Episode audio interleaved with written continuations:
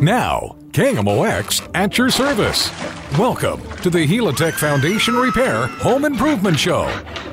Now, here's your host, Scott Mosby on KMOX.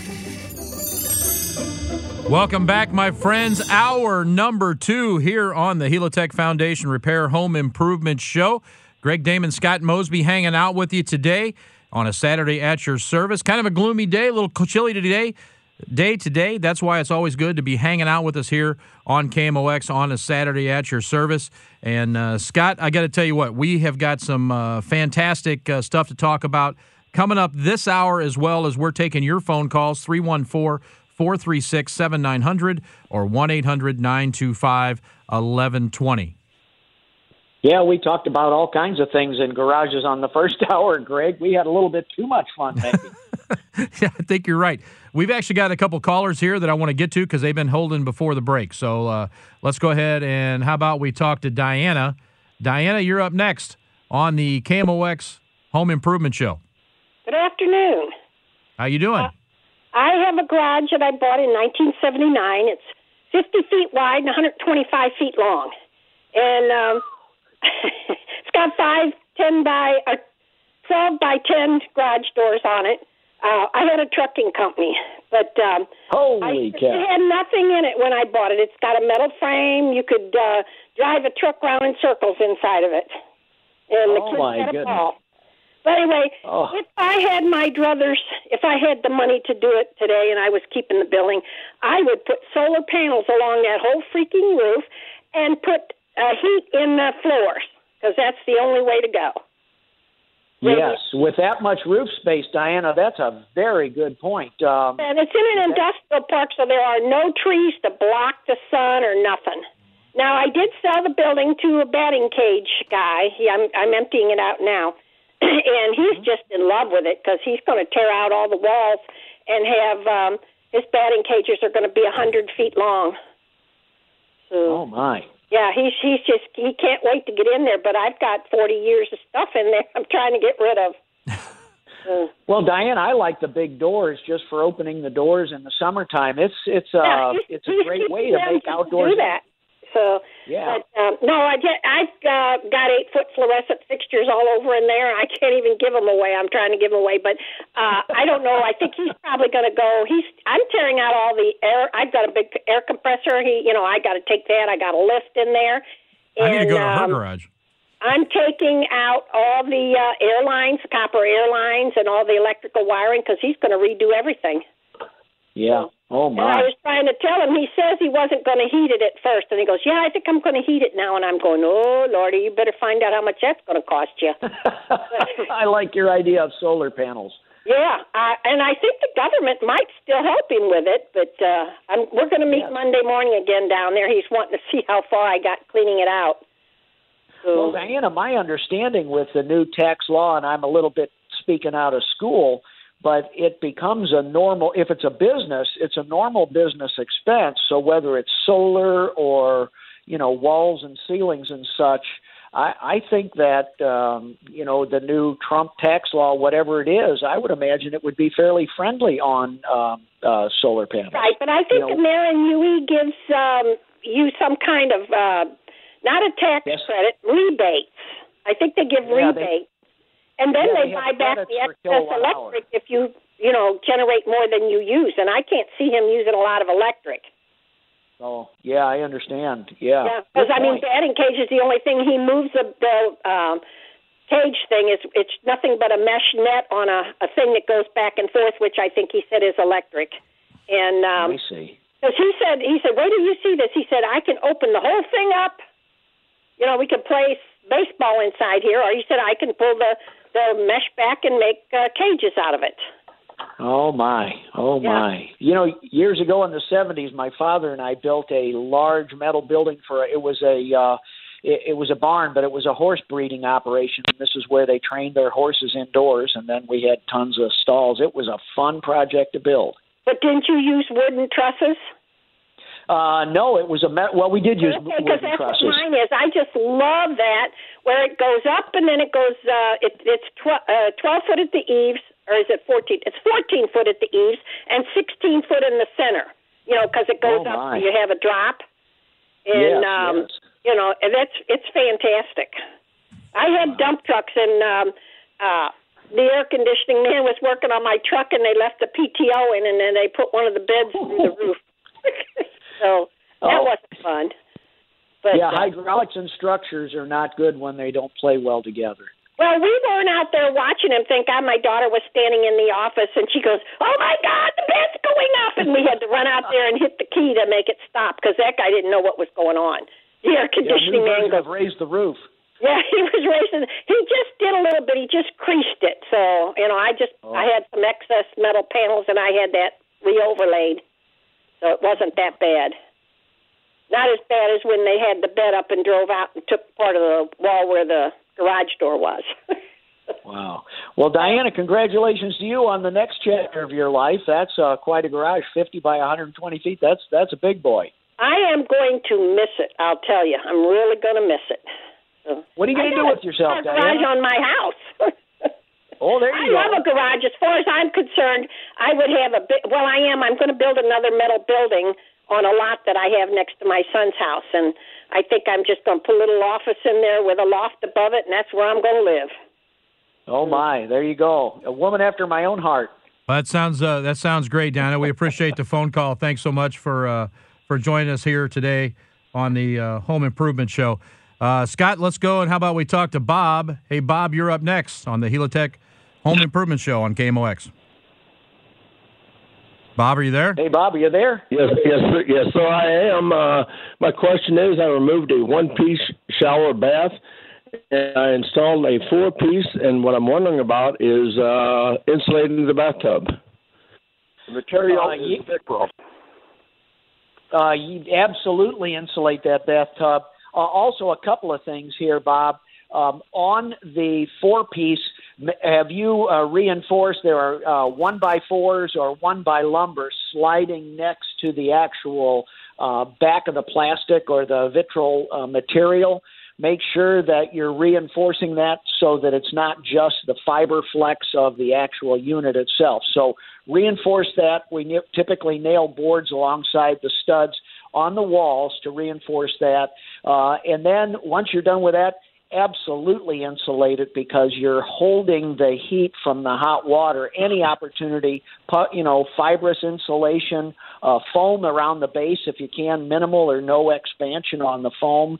Uh, be, make sure that floor doesn't buckle and pop and, and jump. Make sure it's in. Typically, it gets bedded in a um, uh, cementitious type material so that it doesn't, you know, flex when you step in there. But you bet, uh, insulate it with fiberglass, fiber, or foam. But the, you know, like anything else, pay me up front or pay me more operationally throughout its life. So you betcha, you're renegotiating comfort and uh, warmth in there if you insulate behind those walls. Um, I like to follow directions. That's the only way I seem to have any luck with uh, doing work.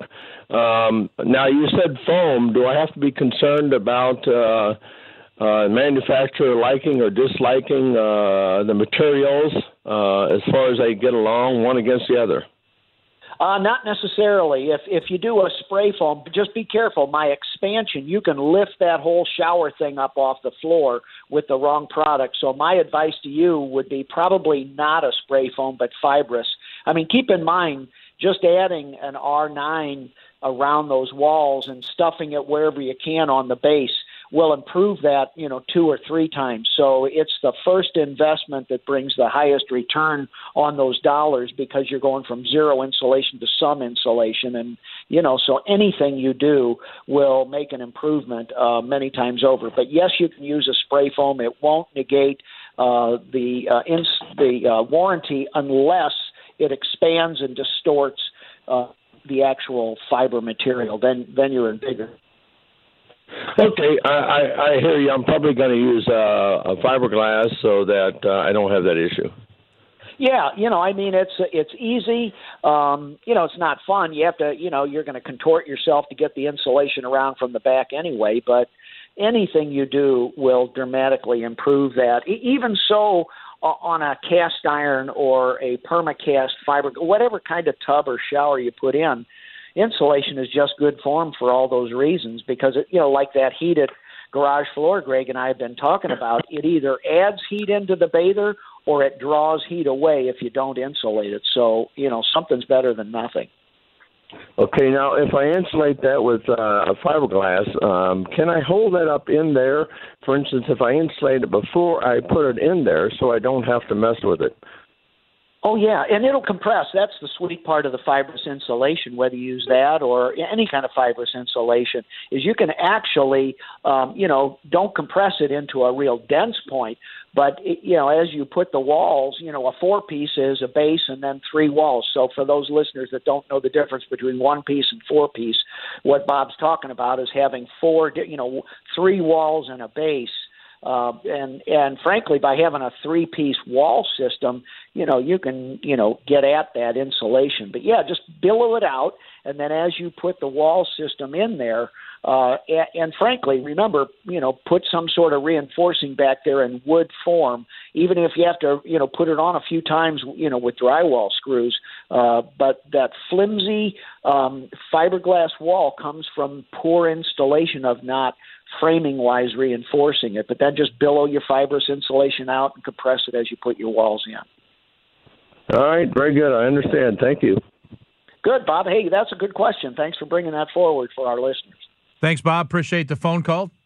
And folks, just like that, if you'd like to join us, 436 7900 1 800 925 1120. Scott, got to do a little business here. This is the Helitech Home Improvement Show on a Saturday at your service on KMOX. We'll be right back. Stick around. Welcome back to the Helitech Foundation Repair Home Improvement Show. Now, once again, here's your host, Scott Mosby on KMOX. Welcome back, my friends. 1223 is your time right here in the heart of Mid America on a Saturday at your service here on KMOX. All the experts here helping you out. Greg Damon, Scott Mosby here for the Helitech Home Improvement Show on a Saturday at your service, and we are having some fun. If you'd like to join us, we would love for you to do that. 314 436 7900 or 1 800 925 1120. Scott, we have uh, several phone callers on hold. I say we go right to them. What do you say? Yes, sir. Let's get going. All right, let's do that. How about we talk to Barb? Hey, Barb, you're up next. Hi. Glad to hear your voice, and hopefully you'll have help for me. I have two questions. Okay. First has to do with my smoke alarms. I live in a house that was built about 17 years ago, and my smoke alarms are all wired together. Okay. And I have had an instance here recently, and um, it wasn't chirping like it would if a battery was low. It was the actual kind of the blaring of the horn. We'd get Mhm. one, and then it'd be quiet for a little bit, and then it'd be like you'd get a series of like three or four, and then it'd be quiet, and then it goes off for a few more, and then it's quiet. We pulled it down out of the ceiling, uh, you know, disconnected it and pulled it down.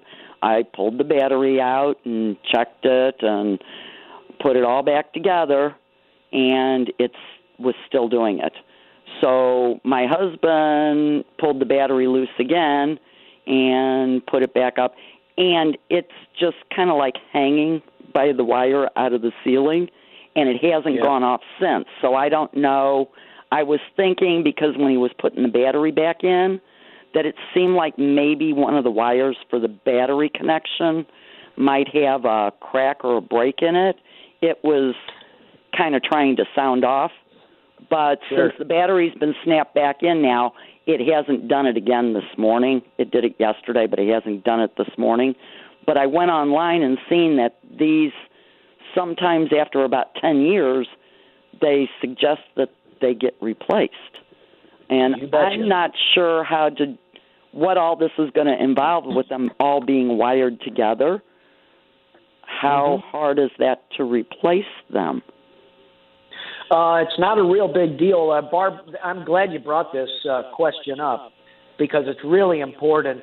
Um, after about five to seven years, the sensory element in those smoke detectors um, wear out. and they're uh, less effective. And for something that your life depends on, I advise that after 10 years, you just replace all those smoke detectors because what happens is with the interconnectedness, once you have one fail or tell you something's wrong and it doesn't behave, uh, the interconnected sometimes can make them all go off. And oh yeah, they were all to- going off yesterday.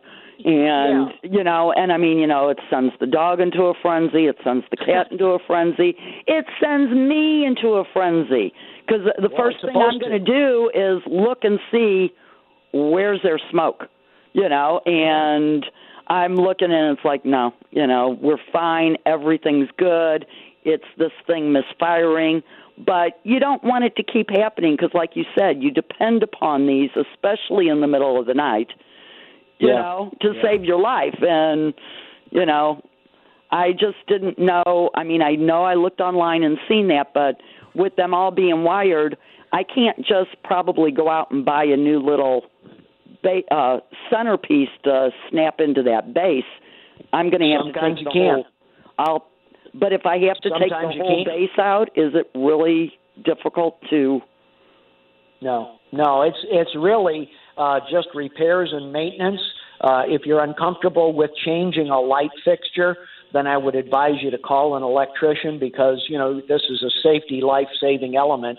Uh, but they're like changing light fixtures; they're not a big deal to get up and change the base as well. Now, uh, likewise, if you are able to take one of those off and take it to, say, a wholesale uh, supply house, and you're going to need to go to a professional supply house like Metro Electric or Butler Supply, something like that. Um, if they can match that brand, sometimes you just change, you leave the base installed in the wiring, and you just pull out and put a new replacement cartridge in there.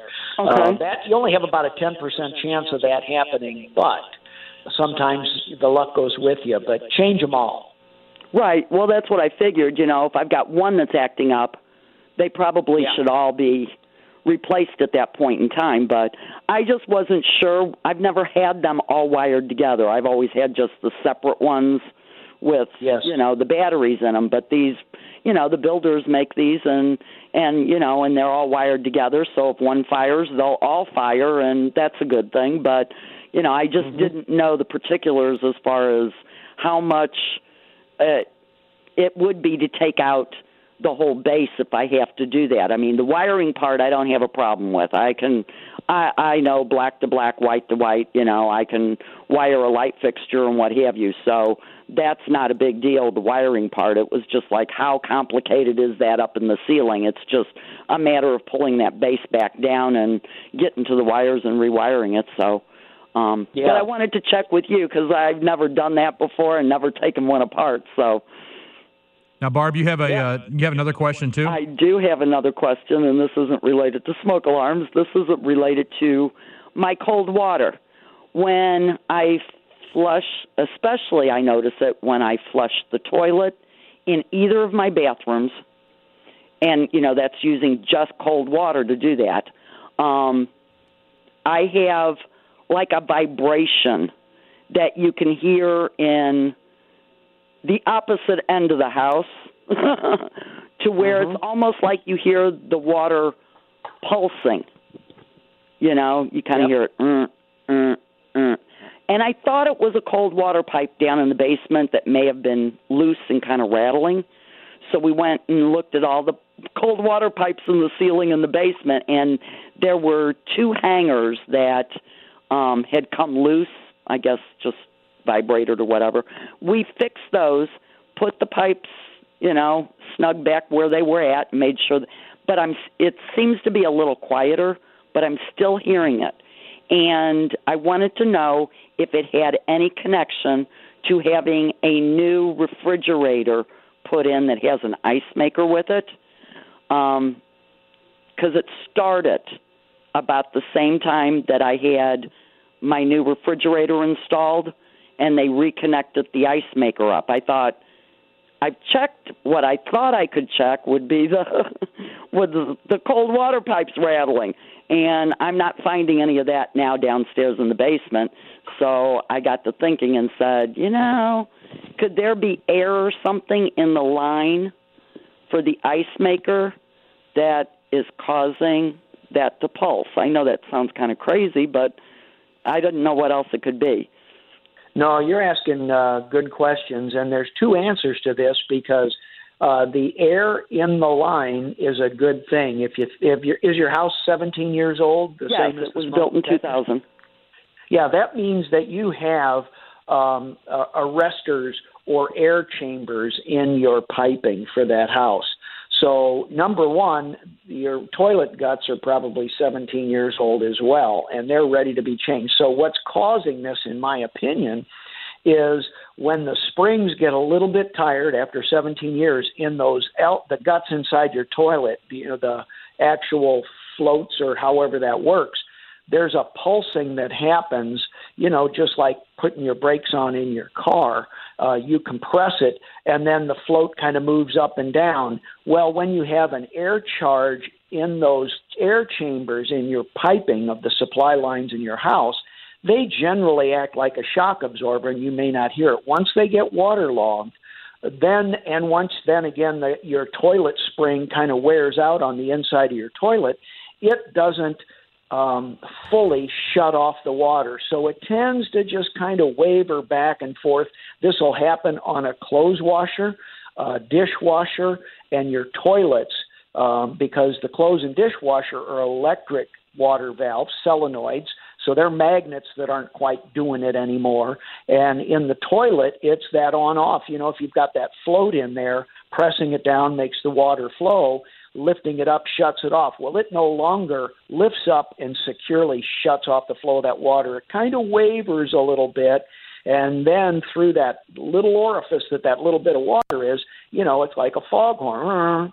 And that's the movement of that float and then, usually over the years, with an air charge in those what we call noise arresters or crudely hammerheads, as we call them, is there's an air chamber that usually uh, absorbs that. So I would drain your pipes um, totally, get all the uh, water out of them, shut off the water at the curb, drain it down in the basement. It takes about two hours to get all the water out. Make sure you mess with your water. You have to shut that down as well. And then recharge, you know, put the water back in the pipes and what happens is the air chambers in the piping are above the flow line, so they typically this is how you get the air back in those uh, noise arrestor chambers. Number one, but even if you did all that, I still think you're going to change the guts on one or both of your toilets as well.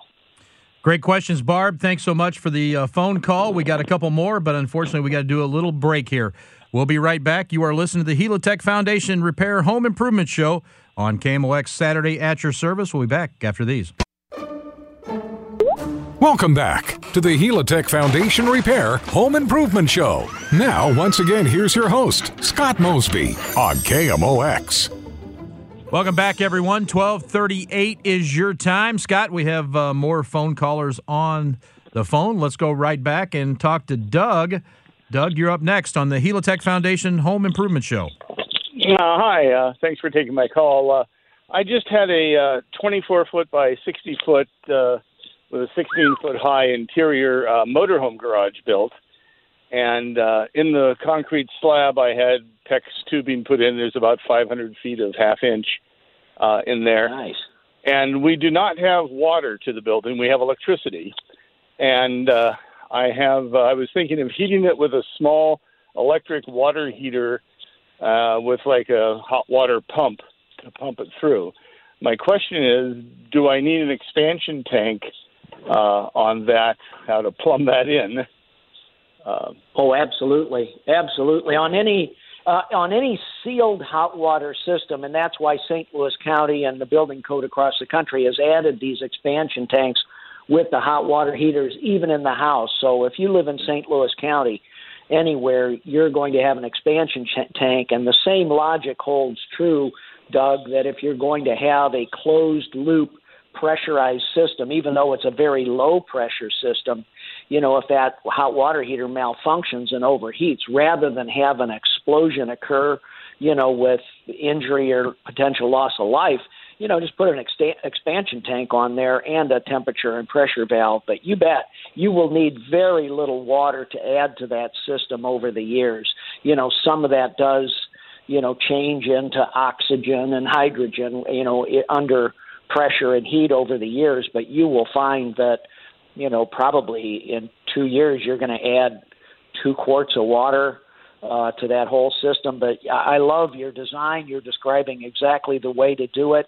Um, and even uh, the thermostat on that electric water heater is generally enough to suffice. You know, you have to turn it down because it's it. You know, you don't you don't run it at 130 degrees or you don't sure. run it at scalding mm-hmm. temp. But you're you're right on the right path. I'm I'm tracking right with you, Doug. Okay. Um, what about getting a uh, horizontal uh, water heater um, so I could put the pump at the low end of that so it would never suck air uh, if any air gets in the system? Um, well, you can do you can mount the water heater horizontally. It, then you're into the specs of the water heater. You have to be careful. There aren't a whole lot of uh, horizontal electric water heaters. You know they are available, but there's a there you might find two or three models. You know versus 20 to 50 of of uh, vertical. But uh, don't worry about the water or the air introduction from that because it still needs to be a fairly sealed system. It's all in the in- installation of your T&P or temperature and pressure valve, and your um, you know your expansion tank goes on at the top end above that water flow wherever you know your horizontal or vertical tank is. So you can hang it on the wall. There's no no downside at all where that water heater goes. Thanks, Doug. Appreciate the question. Let's move on. How about we talk to Carl? Carl, you're up next on the Home Improvement Show. Hey, how you doing, Scott? Fine, Carl. How you doing this fine Saturday? Uh, I got a question for you. I built a shop with a 30 by 40 foot shop with two storage containers across from each other, 40 foot containers. Okay, I put mm-hmm. a carport roof over it, 30 by 40 carport roof, and so I'm in the process of it sweats a little bit, so we're going to foam insulation. Would that be the best way to go on that? You think? Um, yes. Uh, be careful your fire code. So when you f- have exposed foam in a garage where you may have some flame occurrences or some sort of potential for fire, uh, foam is your best insulator, but somehow you've got to isolate it or fire separate it because if that stuff uh, catches on fire, the fumes are very toxic. So, you know, 20 years ago, the firefighters were worried about the flames. Now they're really worried about the fumes because of all these plastic and man-made chemicals that we're now insulating with. So, uh, you want to get a firefighter's attention? You set some man-made insulation on fire, man. They're they're paying attention and they're going in with full air gear. Uh, so be aware you are um, doing the best insulation, but you may need to apply a spray fire coating uh, to that foam as well. At, in a residential setting, that would be fire coat drywall or some sort right. of I got gypsum board. Now it's 14 foot ceilings or 14 foot trusses, and the ceiling goes up another probably you know five foot or so. It's a pretty high pitch ceiling. You follow me? Oh yeah, I'm just giving you what the you know by the chapter verse need. If you're going to use spray foam, I love what you're doing, um, and I'm all over it. There's just another get some sort of a paint coating or fire coating to spray on top of that foam after you install gotcha. it. I think I think your foam is just rock solid. I mean, if you can afford it, that's the way to go because it blocks and stops every air you know, which in a flame setting for fire, when you don't have much moving air, your flame spread doesn't happen much either. So you're actually doing a good thing for the fire. Just make sure that if it does catch on fire, you're putting a paint coating or some fire sprayed coating over the top of that foam because residentially we have to do that as well. We just do it with drywall gypsum or, you know, all that to separate it.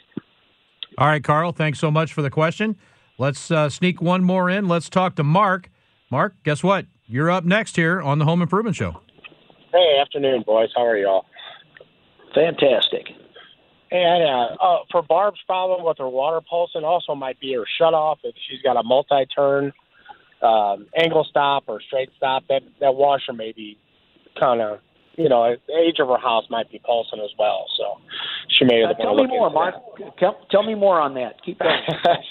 so, I've seen it a hundred times, so I'm a plumber in the St. Louis area. My I'm gathering was- that you're above my badge level. I'm going to work you for all I can get. there you go. So my question was on the traditional water softeners with the salt tank, and you have to monitor it, add the salt. I've seen a new product, haven't installed it, don't know if you have, but it's an inline water softener that just Mm. is threaded on both ends, and it's contained and it's good for up to ten years. I don't know if you had heard of this or saw this, and uh, just wondering your opinion on it. Is that elect that electronic thing that uh, it it changes the charge on the water to soften it? Yeah, I believe so. I haven't done much reading on it yet, but it is just like a two foot tube Yep. Yep. that that connects right right above your your meter or your water main. Absolutely. Um, Mark, I like those and I don't like those. The net effect is I typically don't advise installing them because they do everything they say. So they will change the electrolyte charge on the water, so it will soften the water. Uh, if it's at a point of use where that water gets used right away, you will have soft water at that appliance. The problem is once the water flows through it, if you don't, if you go to sleep overnight, that water charge goes back to a hard charge. It is no longer electronically softened. So that advi- that device actually works, but the net effect to piping is that you still have the mineral deposits on the pipe because that electronic charge or valence, you know, that that negative charge goes back to whatever it was before it passed that electronic uh, recharger device. So it does work, but it doesn't deliver the same effect to the piping system. Your cheeseburgers are still going to clog your arteries, or the lime mineral buildup in your plumbing system will still occur unless you use it and it only softens right at the point of use. You can't really store it. Once that water in the pipes has been um, not used for three or four hours, you're back to hard water. How's appreciate that? the appreciate the phone call, Mark. Thanks so much, Scott. We got to do a little business, and then we're going to come back and uh, talk to Gerald. This is the Helitech Foundation Home Improvement Show on a Saturday at your service here on KMOX. Welcome back to the Helitech Foundation Repair Home Improvement Show. Now, once again, here's your host, Scott Mosby on KMOX. Welcome back, everyone. 1254 is your time, and we are on the final lap here on the Helitech Foundation Repair Home Improvement Show on a Saturday at your service. Scott Mosby, Greg Damon hanging out with you. And uh, we got a couple more calls here. Let's go straight to the phones and talk to Gerald. Hey, Gerald, guess what? You're up next on the Home Improvement Show. Yes, I won't keep you very long, but I was wondering what your opinion is on the tankless water heater system that they're out with. Oh, Gerald, I I love the tankless water systems. Uh, the issue with them is when you just wash your hands. So for small points of use, uh, if you only need a quart of hot water uh, and you have no tank, then this big you know truck engine water heater fires up, and you still have cold water in the line. So what's happening now? What I like a little better than just a straight tankless system is what they now call a hybrid. It's a tankless water system, so it has very, very high capacity, but it has a small five gallon tank or a 10 gallon tank, so that if you're just going to wash, you know, a few dishes or wash your hands for small quantities, the unit only fires on when that uh, runs out. So I like the hybrid better.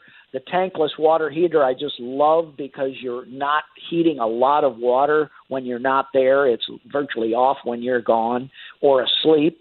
So I'm in favor. Now, a tankless water heater is a highly engineered ma- machine. It needs to be right sized. So having a huge engine on a small car doesn't work, or a small engine on a huge truck. So these uh, tankless water heaters must be sized properly, and in larger homes, we often will put two or three of these uh, tankless water heaters in tandem or at various parts of the house uh, in order to get the proper uh, volume of hot water. Uh, because now, you know, when it's uh, really cold water outside, a tankless, any kind of water heater raises the temperature X degrees. Well, when it's really cold in the winter, it takes a long time to raise that. In a tankless, it may take more water heater capacity to do the job than a standard water heater. So get them right sized, and it matters, and they work great. Uh, I uh, I will say that I purchased one and installed it, and I was going to Mm-hmm. give a review on it after you gave me your opinion on it. But uh, I got the cheapest electric bill I'd had in a long time once I uh, made that change right there. Oh yeah. Oh Uh, yeah. I mean, basically, it doesn't run at all. So, which means you're consuming no energy, you know, saving energy as opposed to, you know, heat and water, especially for people that travel, you know, that are gone for some months or do a lot of travel. Or when the kids are grown and gone, you'd think that, you know, that's when you don't use, well, you know, if you're never home, why not use a tankless and just don't heat any water? So I, I, I love them. All right, thanks so much, Gerald. Thanks for the phone call. Hey, Scott, one thing I wanted to ask you before we before we go. So, if you uh, take a trip, or for maybe some of the snowbirds or something like that, that you know, if, if you're gone in the wintertime and it's extremely cold out, and we're talking uh, 10 degrees or below, and everybody's worried about their pipes freezing, things like that, is it is it feasible? Is it smart to uh, just go ahead and shut your water off uh, at the uh, shut-off valve? Um, yeah, that's common, but you still have to maintain the heat. Uh, the issue is when you turn your water back on when you come back. Uh, you also have no moving water in that system. So, um, you know, shutting the water down is a good practice because it limits the damage. Just be aware that that freeze and the pipe break may still have occurred, and you will notice it when you turn the water back on. So, I'm in favor of turning the water off but setback for temperature for the snowbirds, I advise no more than 58 degrees to 55 degrees. And if you're going to do that, open all the cabinet doors underneath the kitchen sink, any for any pipes that are on an exterior wall, so that that internal house heat makes sure gets to that exterior wall. Now, what about Uh, so yeah, I, like turning the water off, but keep the heat back on. So, like my pipes are all in the basement uh, that are exposed in in Casa Damon.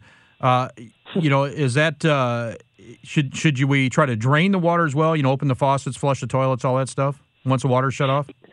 Yeah, I, I dissuade that. Don't, don't if you that that suggests you're going to shut down the heat. If you do that, then the piping, the whole house has to be built to be drainable, which means the plumber has to slope every pipe back toward a drainable piece. So uh, most homeowners don't have the ability to pressurize their water system to blow the water out of the low. And you've got P traps in Sure. the drains, so uh, I don't advise uh, shutting the heat off unless you really professionally know what you're doing, uh, because the plumber just doesn't build the house to fully drain a water supply system in a home. Well, see, Scott, that's why you're the expert because you give the best advice possible. So we got about uh, got about 25 seconds here. Why don't we go ahead and give the particulars? All right. Well, uh, I appreciate your joining. Uh, stay tuned here. We've got uh, 2018 seminars, uh, February 24th. We've got a Windows and Doors seminar coming up. Uh, you can check it out at uh, scottmosby.com. Uh, but otherwise, we'll see you next week. This is Greg Damon and Scott Mosby. I very much appreciate the Home Improvement Show. And uh, stay tuned for Ric Edelman next.